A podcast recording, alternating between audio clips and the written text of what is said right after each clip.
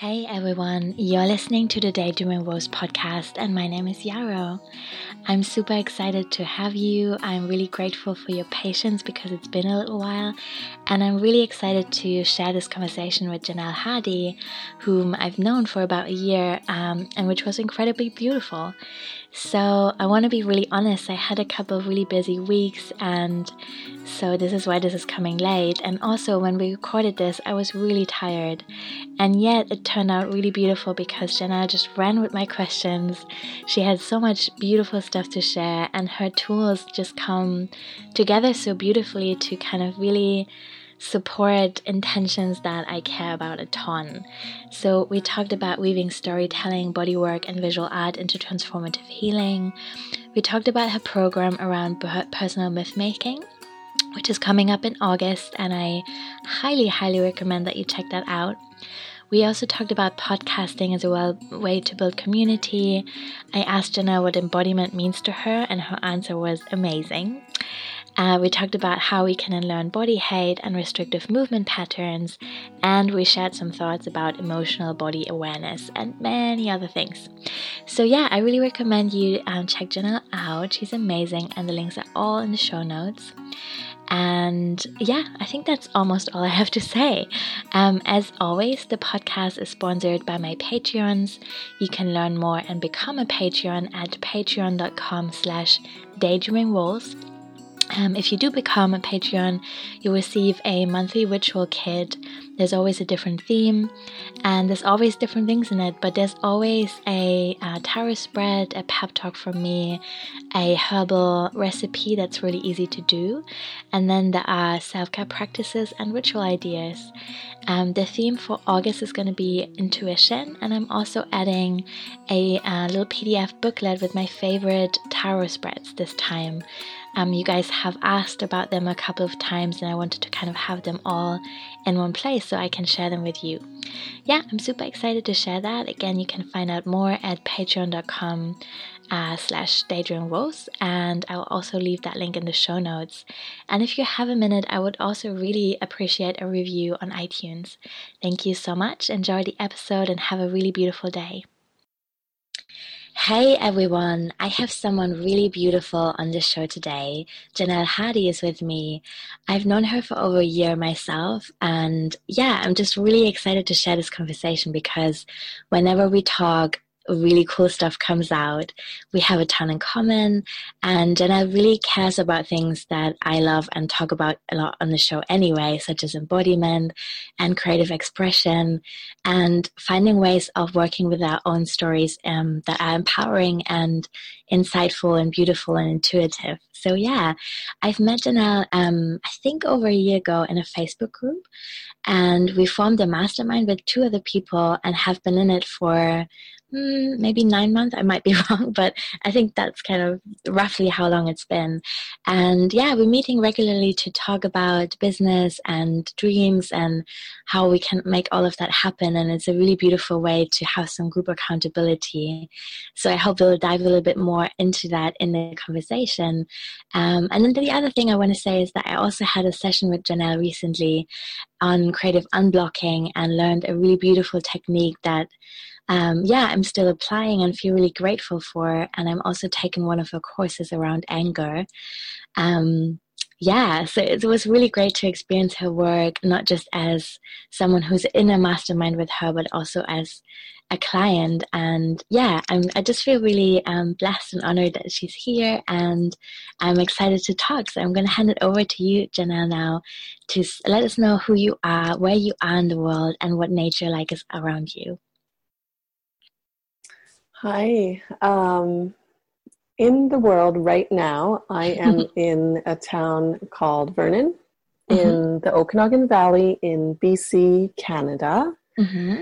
Um, and to orient yourself geographically, it's about 450 kilometers northeast of Vancouver.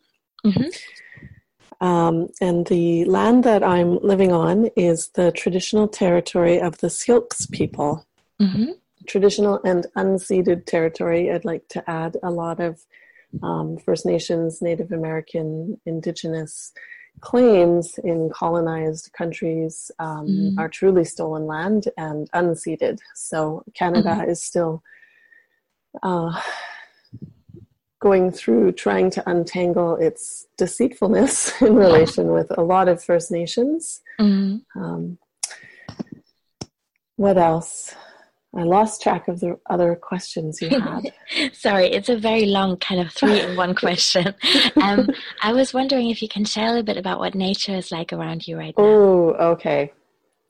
Um, it's the middle of summer right mm-hmm. now. Where it's July that we're talking, and the Okanagan Valley is actually one of the hottest, driest places in Canada. Mm-hmm. And um, it's actually very well known for being a stunning wine growing and fruit growing region. And what that means is that there's trees and forests, but there's also an incredible amount of um, kind of rolling hills that are covered with this golden sagebrush and golden green grass. And then kind of cupped in most of the valleys are these stunning bright blue lakes. So I live very close to a lake called Kalamalka Lake, which was just voted the 10th most beautiful lake in the world. Mm. I'm not mm. sure how they judged their criteria, but it is really beautiful. Mm-hmm. And then, not that far away as well, is Okanagan Lake, which is a really a big lake, um, which in the summer times I grew up playing and swimming in because my uh, dad's family lived down here and we would make the two day drive from the Yukon Territory, the far north of Canada where I grew up, mm-hmm. down here to a little town called Peachland. Mm-hmm. And the Okanagan Lake is known for having the Ogopogo monster. Ooh, mm-hmm. kind of like the Loch Ness monster. Oh, cool! But I've never seen the Ogopogo, and I don't know anyone who has. Oh, actually, no. I did have a conversation with a woman not from here who mentioned thinking she saw it when she was fishing on the lake years and years ago. Mm-hmm. Anyways, kind of some cool folklore. yeah. yeah. that's beautiful. Thank you for sharing. Um, can you tell us a little bit more about who you are professionally, if that makes sense? I know that's a weird way of phrasing this question, but you, what what do you do in the world, and what are you most excited about in your work? Yeah, so I'm one of those people that finds everything fascinating, which can be a problem. yeah. I mean, it's uh, it means I'm never really bored, but also uh, can sometimes feel pulled in too many directions. But having said that, now that I'm 39, almost 40, I think all these interests have really coalesced beautifully. So, what I do in the world is transformational healing work. And I've spent most of my life being an artist. I've spent almost 12 years doing hands on body work. It's um, called structural integration which is also known as Rolfing, R O L F. That's the mm-hmm. more well known version of what I do. Um, and so these interests in creativity, in creating, in embodiment, in healing, and also in fairy tales and mythology and folklore have all kind of circled together into this work that I do um, online, which is transformational memoir writing. So I teach a four month e course and writing circle called The Art of Personal Myth Making, mm-hmm. in which you I, I guide you through a process of writing the first draft of your memoir with ease by examining your life story using themes and ancient tales such as fairy tales uh, and embodiment prompts um, in community with a circle of women and people that identify as women um, to transform and heal basically stuck spots you know grudges against yourself or or really hurt places in how we frame and understand our life and our life's path and life's journey mm-hmm. so that by the end of the four months people kind of step out of the process with a lot of tools and skills to continue their healing journey, but also to understand themselves in more beautiful, more mythic ways. Mm-hmm. So that feels like my life's work, personal myth making. Mm-hmm. That sounds incredible. Thank you so much for sharing. I'm really, yeah, that, yeah. mm-hmm. it's, it's really fun. Yeah, I struggle to find the right words, but it's, yeah, I can tell from knowing you from the mastermind and from having experienced your work a little bit that this is a really beautiful experience. And I'm excited for anyone who gets to do it with you. Yeah. So that's happening once a year and it's live. Is that right? And um, is that every year at the same time or is that a bit flexible? Um, it, right now, it, I'm planning to keep offering it twice a year, actually, mm-hmm. in August and February. Mm-hmm. It is live, mm-hmm. um, so we do live video calls and creative the the writing prompt circles, which is one of the richest experiences ever. Mm-hmm. It's it's hard to describe it because it doesn't sound like writing together in a circle on a video call is particularly special, but it really is, especially the way that I facilitate it. Um, so it has to be experienced to really be embodied and understood, but it's awesome. And yeah, so I run that. The next round is starting August 27th, and mm-hmm. um, people get lifetime access. So this is this kind of circles around to my philosophy of healing, which is that we don't usually go through a process once and then we're done with it. Mm-hmm. Often, what happens when we're working with themes in our life and the layers of our own selves is that it's really rich to be able to circle back into a process and mm-hmm. be able to sort of spiral around the thing. And each time you spiral around, you're able to drop into that process in a different way or at a different layer. So, although it is possible to really, really move through the four month process of mm-hmm. personal myth making and come out with the rough draft of your memoir and have done every single thing, mm-hmm. it's nice to have the space to be able to say, for example, just receive, just soak up the material that I share the first time around. Mm. The second time around, really focus on the writing, and so on and so forth. So I do actually have people that are circling back in for the second time, mm-hmm. which is really exciting because I know they'll go even deeper. Mm-hmm. Yeah, I can imagine. I feel the same. I think um, it's so easy to feel oversaturated with material, and it's really mm-hmm. beautiful to be able to find your own pace with pace with that, but at the same time have a little bit of really gentle accountability of it being live and there being a group and you know people that really want to show up for it. I think that's so helpful. Yeah. Yeah, gentle accountability and people that want to show up for it. That's really key. yeah. yes.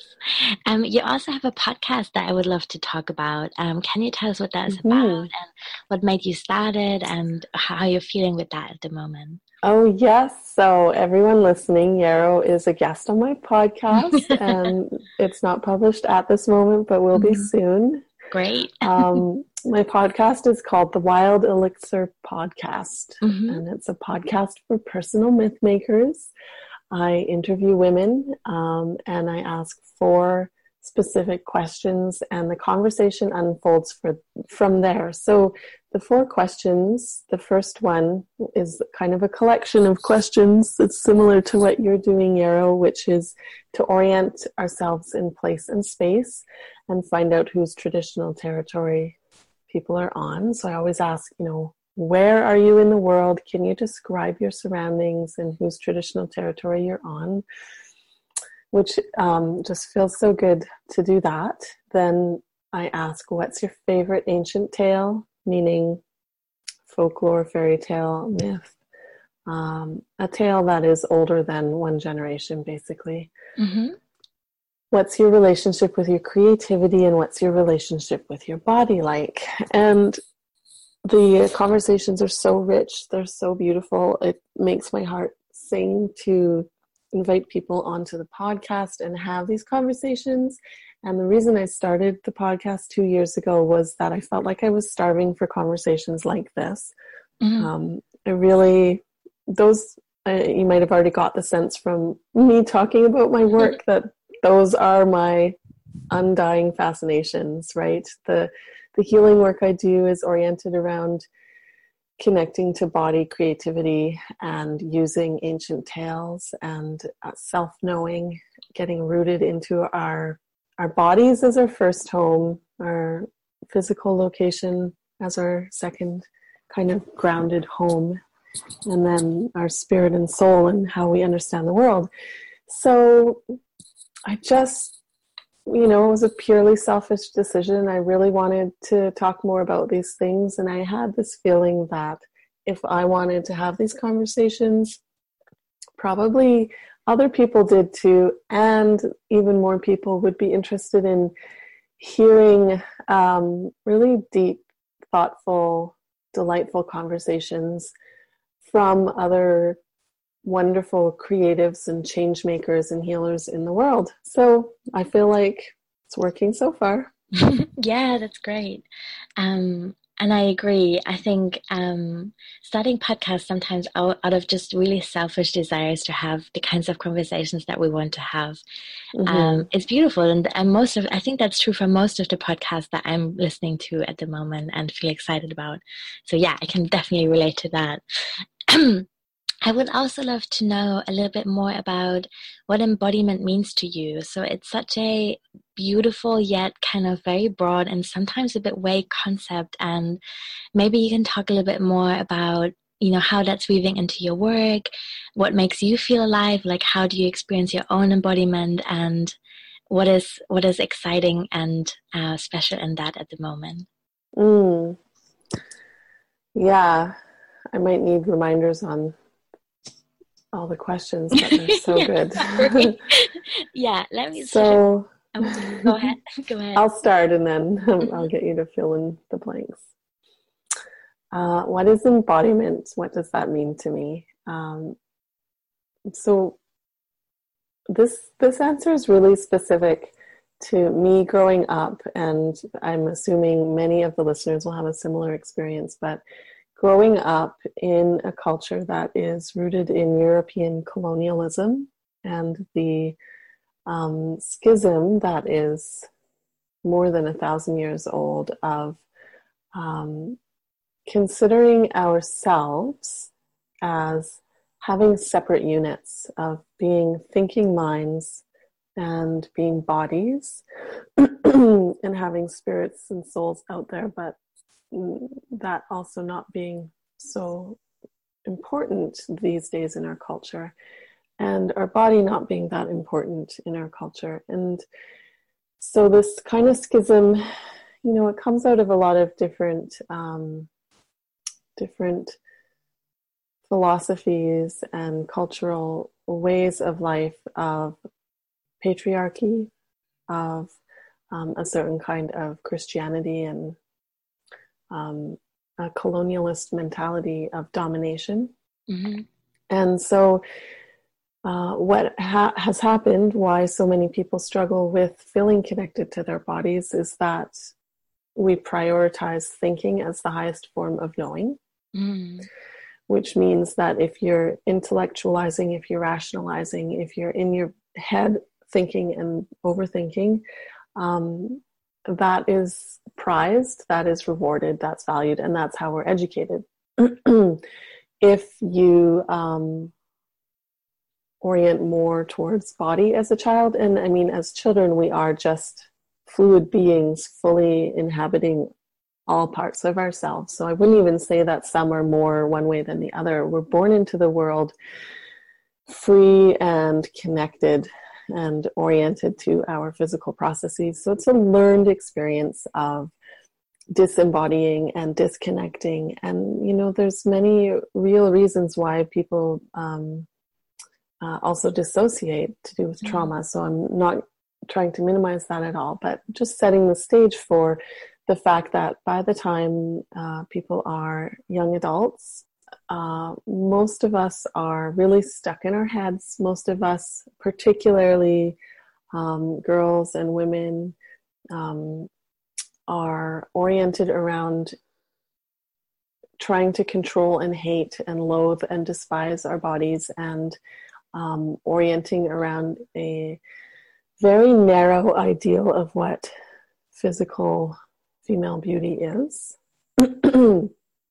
and yeah, so I think I've, I've set the depressing stage of getting stuck in our heads and disconnected from our bodies, but also um, actively hating our bodies in a lot of mm. cases. Mm-hmm. Um, or if not hating, um, feeling like it, it's never good enough, never right, never correct. And mm-hmm. so part of this also relates to patriarchy and these philosoph- philosophical ideals of the feminine being connected to the body and the masculine um, being and I know there's a, a, much broader spectrum than just feminine and masculine, but in these philosophical ideals, it's uh, kind of a binary idea of one thing or the other thing and and they can never overlap or cross. This is these are the underlying beliefs that we are raised in um, and and the the feminine being connected with the body being connected with mother earth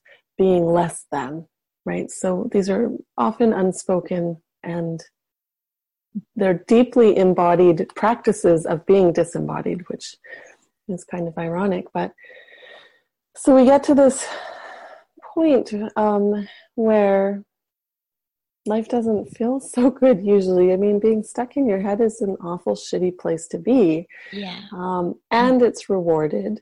So mm. a, a, lot of us, and, and you know, if I just speak from my own personal experience, um, a lot of um, clients that come to me uh, are more women than men.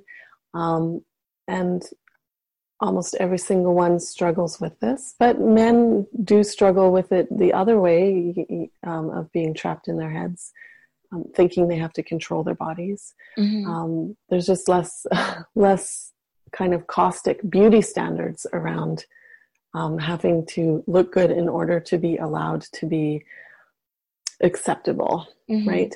Yeah. And so, so the reason that I think that it's so important, embodiment work is so important, is because most people have become so separated and distant from it.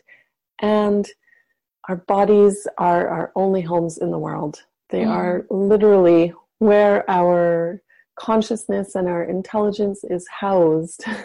so, mm-hmm. our relationship to our bodies, I feel, should be exceptionally important because of that. That our bodies aren't, you know, just these vehicles for carrying our floating heads around. Yes. Um, but our bodies um, are a repository for memory, they're a repository for wisdom.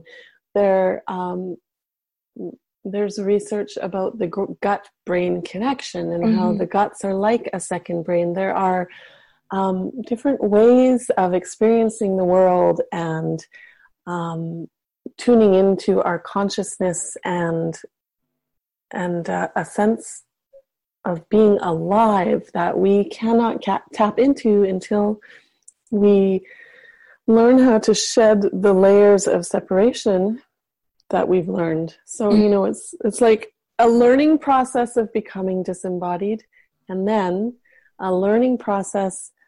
Um, and this is where what I feel my job is, um, and a lot of healers and spiritual workers, depending on the, the spiritual work, but our job um, is then to teach people how to peel off the restrictions of physical holding patterns and mental holding patterns that are preventing us from feeling sensation in our body, from feeling um, ex- experience through our body, from feeling joy by playing in our bodies, mm-hmm. all these things, right?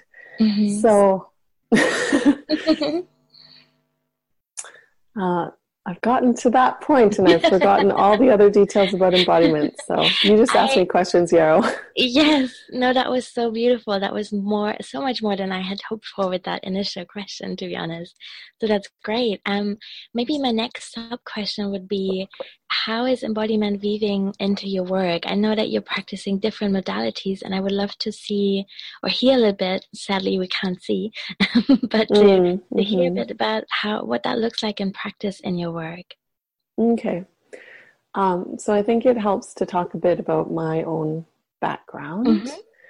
I grew up um, doing a lot of physical things. My parents had myself and my three siblings in um, the swim club.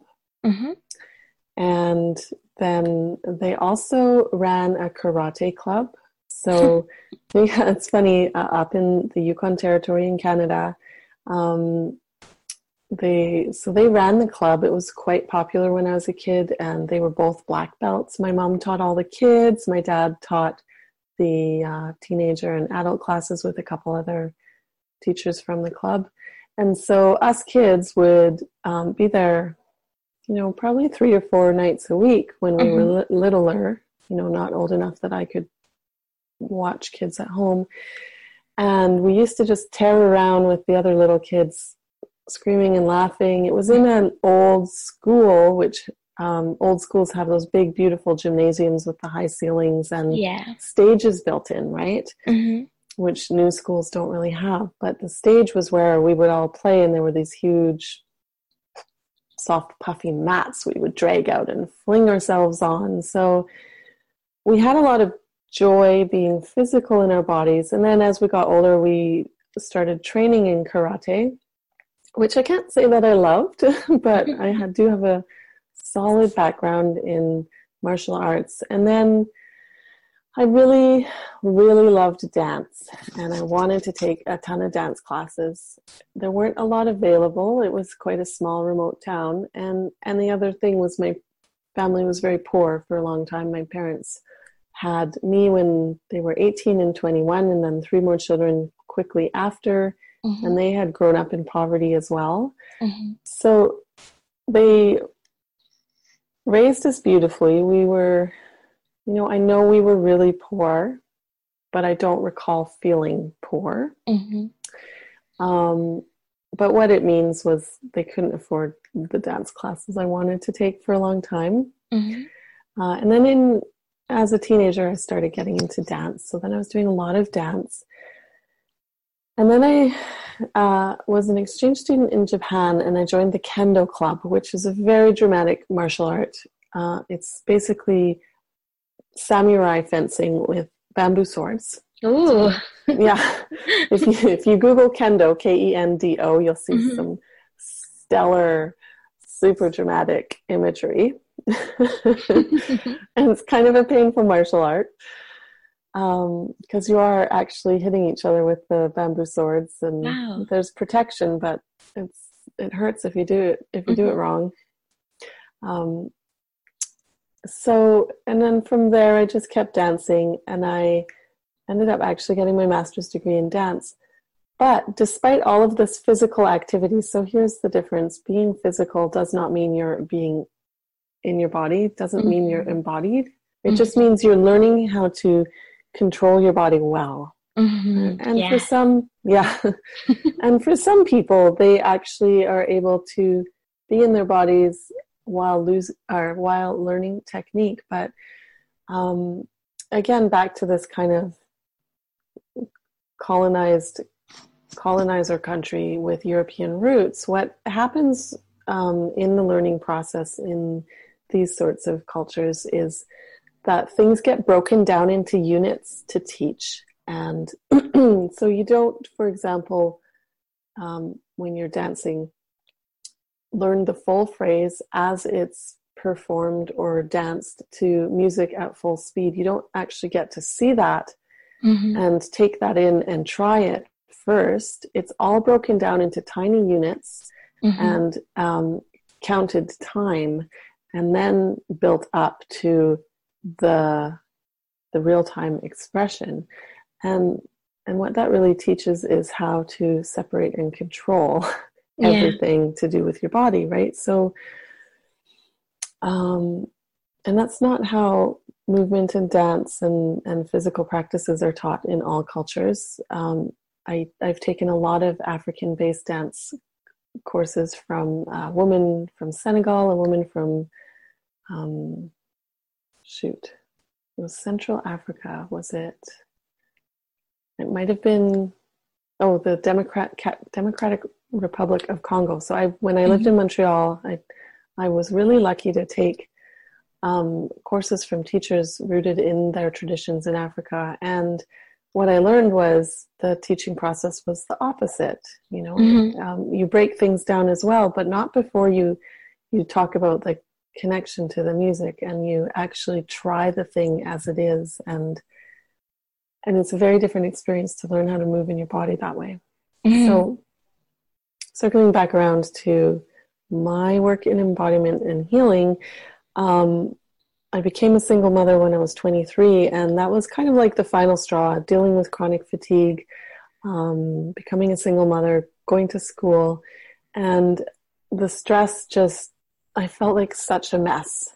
Mm-hmm. And of mm-hmm. course, I was really strong, and um, my will was really forceful, and my mental like capacities being considered really smart and bright. I was really in my head. So I thought I was perfectly fine, even though my body was saying, ah, Janelle. Mm-hmm. um, but that the depth of the stress I was experiencing and, and heartbreak as well led me into receiving bodywork.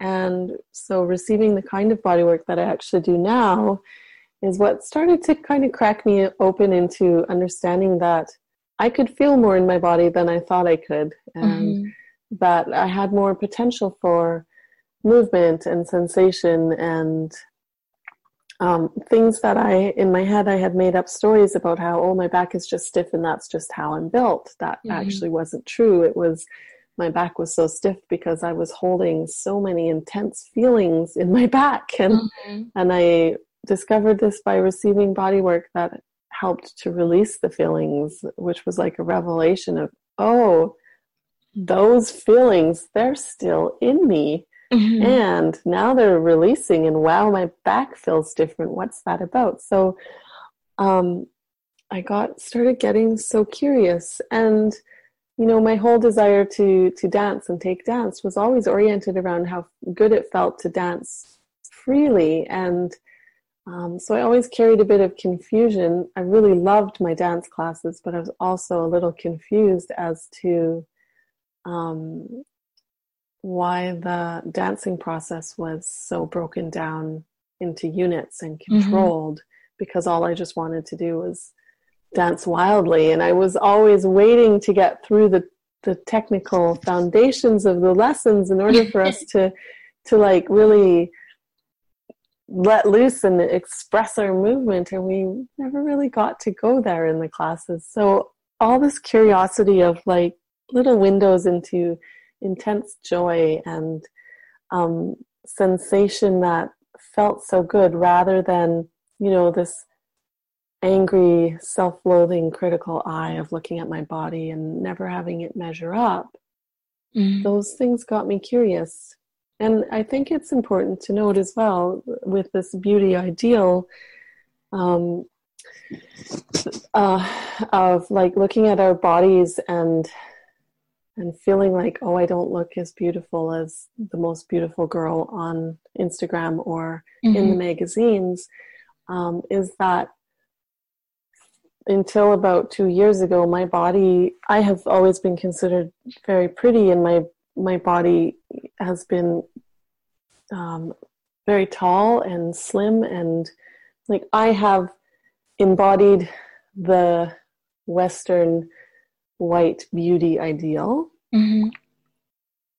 And I still couldn't see it because the whole point of this dynamic of body shame and body hate is that you never will feel like you're enough. Even if everyone tells you you're beautiful and look like a model, mm-hmm. it will never be enough because mm-hmm. the internal dynamic is that it's still not good enough. Yeah. Right? So true. And and yet so many people and myself as well strive for this ideal thinking that if we get there we can relax and finally be good enough and and right now my body has changed quite a bit and i've gotten a lot um, chubbier and softer, and um, it's a big transition. It's it's neither good nor bad, but it's a big transition for me in terms yeah. of how uh, how I feel in my body and how I look. And the deep irony is that I'm looking at pictures of myself from three, five, 10, 15, 20 years ago, and I'm and and what I'm thinking is, holy fuck, what a goddess! Like I was gorgeous. But do you think that I thought those things when. I was mm-hmm. in that body? Not for one second, mm-hmm. right? And this is this is a this is a really shitty, deep tragedy that so many of us are so isolated from just inhabiting our bodies and feeling mm. good enough, right? Because it's so much energy that gets diverted away from life purpose and joy and making our communities good into self control and self hate and mm. self, in quotation mark, improvement, right? Yeah, yeah. So, I feel yeah. like I'm talking a lot, but um, so all of these dynamics, uh, as I notice them in myself, then you know I start noticing them in my clients, and so the the body work that I've done for the last twelve years is a lot of uh, it's hands-on myofascial release, deep mm-hmm. tissue work focused on releasing the fascia, which is so cool and amazing. um, combined with movement lessons to give people the tools and skills in sitting, standing, and walking to, uh, in their everyday life, bring themselves into alignment. And and alignment is, you know, good posture, but good posture is actually not what we think good posture is. Good, good, good posture being good alignment is just being balanced over our joints and um, in our bodies enough that we're in tune with the field of gravity and we're able to interact with this incredible force that holds us onto the earth in the ways our body was designed to. And when mm. we bring ourselves into this state of alignment, and you can think of it energetically as well, because um, physical posture affects the alignment of the chakras, for example, and so on and so forth. When we bring ourselves into alignment, there's better flow.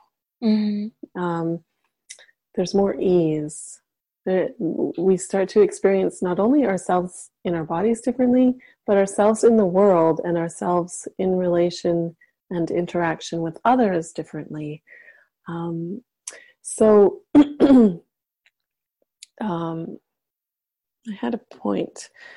I had a point to that. Oh, so bringing supporting people also with the movement lessons, but also with the the, the emotional body awareness, right? For example, mm-hmm. my discovery that my stiff, tight upper back had to do with feelings I was stuffing in and holding on with an iron grip with those muscles. That there's a space and freedom to let that go too. You know, mm-hmm. t- tension in the jaw. yeah. well, let's see what happens if we learn how to release that and and speak more truly or yeah. what, whatever it is. You know, every, everyone's dynamic is differently what they're holding into their body. So, um, and then I also have a bachelor's degree in anthropology, which is basically the study of culture, how culture shapes us, and how we um, interact as social units with each other culturally, and how, I mean, really, culture is everything, and culture is so varied. But one of the ways that um, cultural transmission and values and learning happens is actually through ancient stories, through storytelling. So, bringing in fairy tales, which I used to obsessively read when I was a kid, um, bringing in work with old stories is so fun and rich and amazing. And it also, uh, speaking of embodiment, it's not that it embodies us directly, but when we heal and reconnect with our roots of who and where we come from, and this is important even when we want to uh, push away or deny or feel ashamed of behavior of um, ancestors or cultural ancestors. Mm. It's probably even more important when we can come to terms with who and what we come from, we're able to drop down and root ourselves deeper in a sense of self that doesn't have to do with striving, mm-hmm. doesn't have to do with trying to become, but has to do with being mm-hmm. and having a foundation of self knowledge that yeah. also allows us to settle more into our body, right? Like, I really love how Clarissa Pinkola Estes, in her book Women Who Run with the Wolves, talks about her own physical body and how um, she describes herself in some ways as being like shorter and much broader and rounder than some of her friends that uh, come from different backgrounds where where they're typically long, tall, lean women, and and she really honors her um, ancestors from whom that body type comes from, and mm.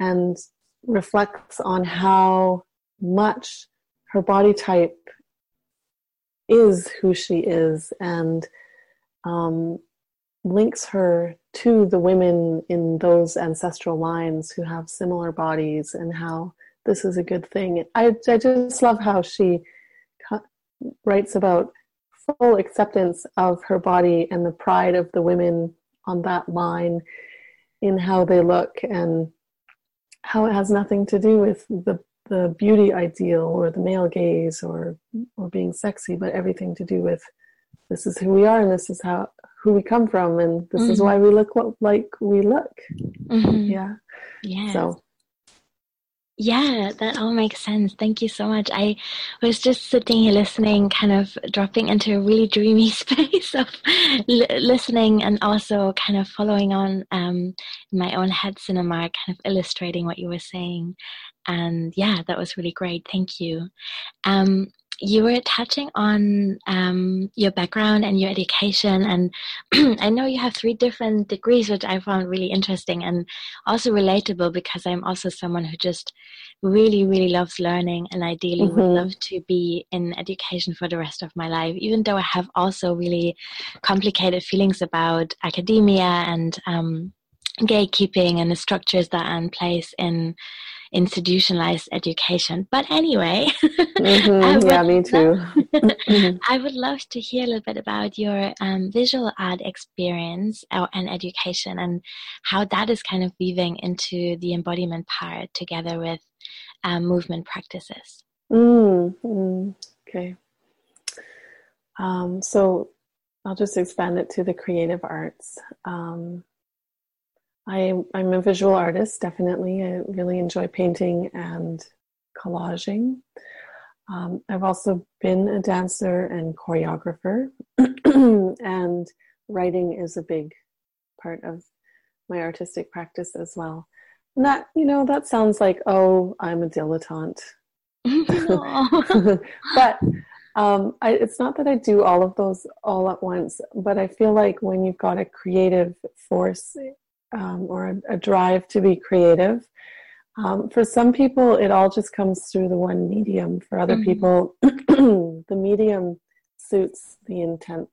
Yeah. And so I find I, will go through phases where it's all about painting, um, and and then it's all about movement and dancing and creating visual patterns for other people to witness. Mm-hmm. Um, and then it's the writing. So so I moved through the mediums as it feels right for their creative expression. But in terms of um, training, uh, I've you know I, there. I think we all learn from people and from styles, whether we want to admit it or not. So technically, you could kind of say that I'm a, a self-taught artist mm-hmm. um, because I've never done formal training but it's actually not true that I'm self taught because everything I've learned has come from um, noticing what I like in other people's art, mm-hmm. um, taking workshops here and there, and then doing the practice of it. You know, mm-hmm. so so there's there's practicing making art by doing it, but there's also um, looking at art and taking workshops and learning from people that are a few steps ahead of you. mm-hmm. in whatever way it is. And um, luckily, I think a lot of towns have community art centers, and even online now, there's a lot of fun little workshops you can access. So uh, I feel like if I don't honor the creative drive um, and the spark towards making art, I'm a miserable human being. Mm-hmm. And I've learned that the hard way by trying to shut those impulses down and be practical and, you know, like mm-hmm. get a job job and be the responsible single mother who's just focused on paying the bills and raising her child. And, mm-hmm. and again, this is a twisted up little idea we have in our cultures that somehow the creative is less valuable. Yeah, yeah. and when I make art in whatever way, when I'm paying attention to the world and I'm tuning in, and then I'm also making space for quiet, uninterrupted time where I can tap into that creative energy and make beauty, sometimes make messes, you know, like learning is not necessarily a pretty process. Yeah. but play, right? Um, yeah. Messy play, everything feels better. Yeah. So that's why I make art, basically. Mm-hmm. Um, I'm not sure if I really answered your question. no, I think you did. And I wish everyone could see the painting that I usually see behind you when we're on call, oh. which because it's really beautiful. So I would really recommend everyone uh, to check your website out and to see if there's anything that can be seen there. I'm not totally sure. Are there any of your paintings on your website? Um, I actually, they're not up right now, but mm-hmm. on Instagram, mm-hmm. you can see all my the portraits I did from the Style Like You project. I have mm-hmm. a hashtag, um, which maybe I'll email you and you can yes. share somehow. But if you find me on Instagram, it's Janelle Hardy Art. Mm-hmm and you'll have to scroll down a bit, but you'll start to see these bright, colorful portraits of beautiful people at some mm-hmm. point. And then if you click on one, you can click the hashtag, and there's about 80 of those portraits. Oh, wow. Mm-hmm. It was a 100 day project I did two years ago that I'm almost done. wow. Yeah. Who are all these people? Okay, so have you ever heard of Style Like You? No. Oh my gosh, Yarrow, you're going to oh. fall in love. You will never leave this rabbit hole. and everyone listening, like, they are, okay, I'm, I'm going to be a, like a fangirl here. Okay. They're a mother daughter duo in New York. Mm-hmm. The mother, I believe, was a fashion stylist in her younger years and mm-hmm. is very slim and conventionally um, pretty. Mm-hmm. And then her daughter is tall and much mm-hmm. curvier.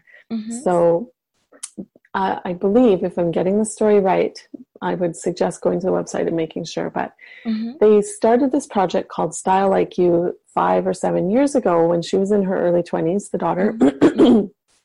as uh, a fun project, as a way to support the daughter um, moving through um, all, all, all, you know, all the things I was just talking about, shame mm-hmm. and, and self-hate and, you know, not really feeling good in the body that you have.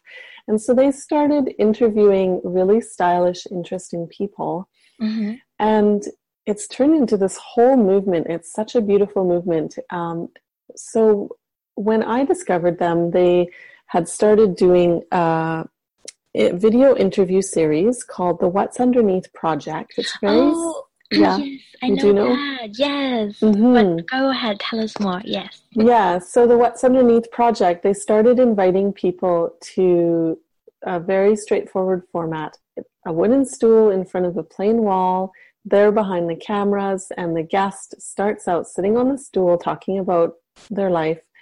And slowly, as they talk, they take off items of their clothing until they're in their underwear. So the the tagline is "True style lies in what's underneath," mm-hmm. and it is one of the most beautiful and inspiring series. I think they've got close to 150 of these interviews now, and you can find mm-hmm. them on YouTube. But I really recommend like go through their website, get to know mm-hmm. them, um, buy their book if if it calls to you. They're mm-hmm. doing incredible creative empowering work, and mm-hmm. they they uh, they invite such a, a, wonderful range of diversity of body shapes and um, gender identities and people with different kinds of abilities and different mm-hmm. backgrounds. Some are some are plus size models and some are actors and some mm-hmm. are um, lawyers and but all of them have a really unique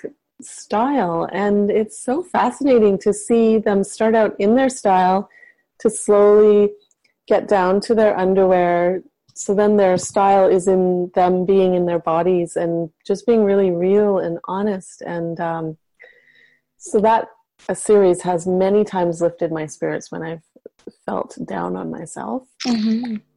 Mm-hmm. that sounds incredible and i can tell already that some of my weekend is going to go that way mm-hmm. and so um, a couple almost three years ago actually i decided to do no it was two years ago I had some extra time and I really wanted to get painting again and I also wanted to get better at portraits and I thought, oh, I bet there's a hundred of these um, interviews online by now. I'm gonna check mm-hmm. and and then I you know I could just choose. My constraints were to choose an image that they shared on Instagram from the videos to just mm-hmm. choose the image that was most compelling to me. Mm-hmm. And and as a series it would look really beautiful because they had a consistency to their interview style mm-hmm. and and so then i just you know went through and screenshot the, photos of the interview subjects and started painting and then wow. with each painting i got to watch the video and like be refreshed. Yeah i will definitely i, I want to see both the videos and also your portraits. That sounds really amazing. And like what a beautiful way to extend the project and work with that and just go for it. That's amazing. Thank you for sharing. Mm-hmm. um before we say goodbye, I would love to know what you're currently offering. And you already touched a little bit on the uh, myth making course, but maybe you can recap that and also tell us what else you're offering and where people can find you. Mm, okay. So people can find me at my first name and last name.com. That's Janelle Hardy, and that's spelled J A N E L L E H A R D Y. Mm-hmm. Um, also, Instagram, I enjoy sharing on Instagram, and you can click through my bio link, and that's Janelle Hardy Art. Um, right now, the thing that is most exciting me is offering the art of personal myth making, which is my four month transformational and healing memoir writing course.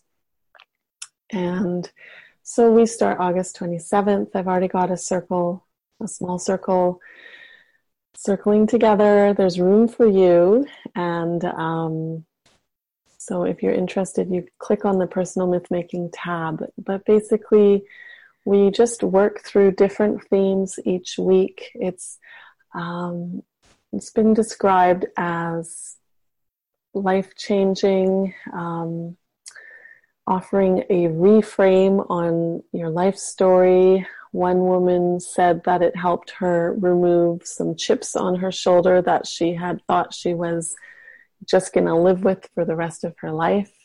Mm-hmm. Um, and and tap helped her tap into a sense of vitality and joy once those chips shifted. Uh, I really I really get nerdy about curating the weekly themes and sharing really diverse, interesting ways to look at the subject matter. So, mm-hmm. um, yeah, that excites me. And I try to offer a little bit of video, a little bit of audio, a little bit of visual. I, I usually create some pretty awesome Pinterest boards to, to spark creativity and a lot of embodiment prompts. So, the, the one thing I didn't really touch on, which um, is kind of crucial to the work, the healing work that I do, is uh, that creativity and creative block is really pervasive and common. Mm-hmm. And it's actually one of the easiest ways to shift that is to start tapping into our bodies. So, embodiment work is also creative unblocking and healing work, mm-hmm. which is really exciting because uh, it's so much more easeful than our typical ideas of how to unblock ourselves. When we start tapping into our body, it's it's almost like it's deceptively simple, right? Mm-hmm. yeah. It's a nice paradigm to step into. Yeah. um, so, so that's my biggest work right now. Um, that's what I really want to invite people into.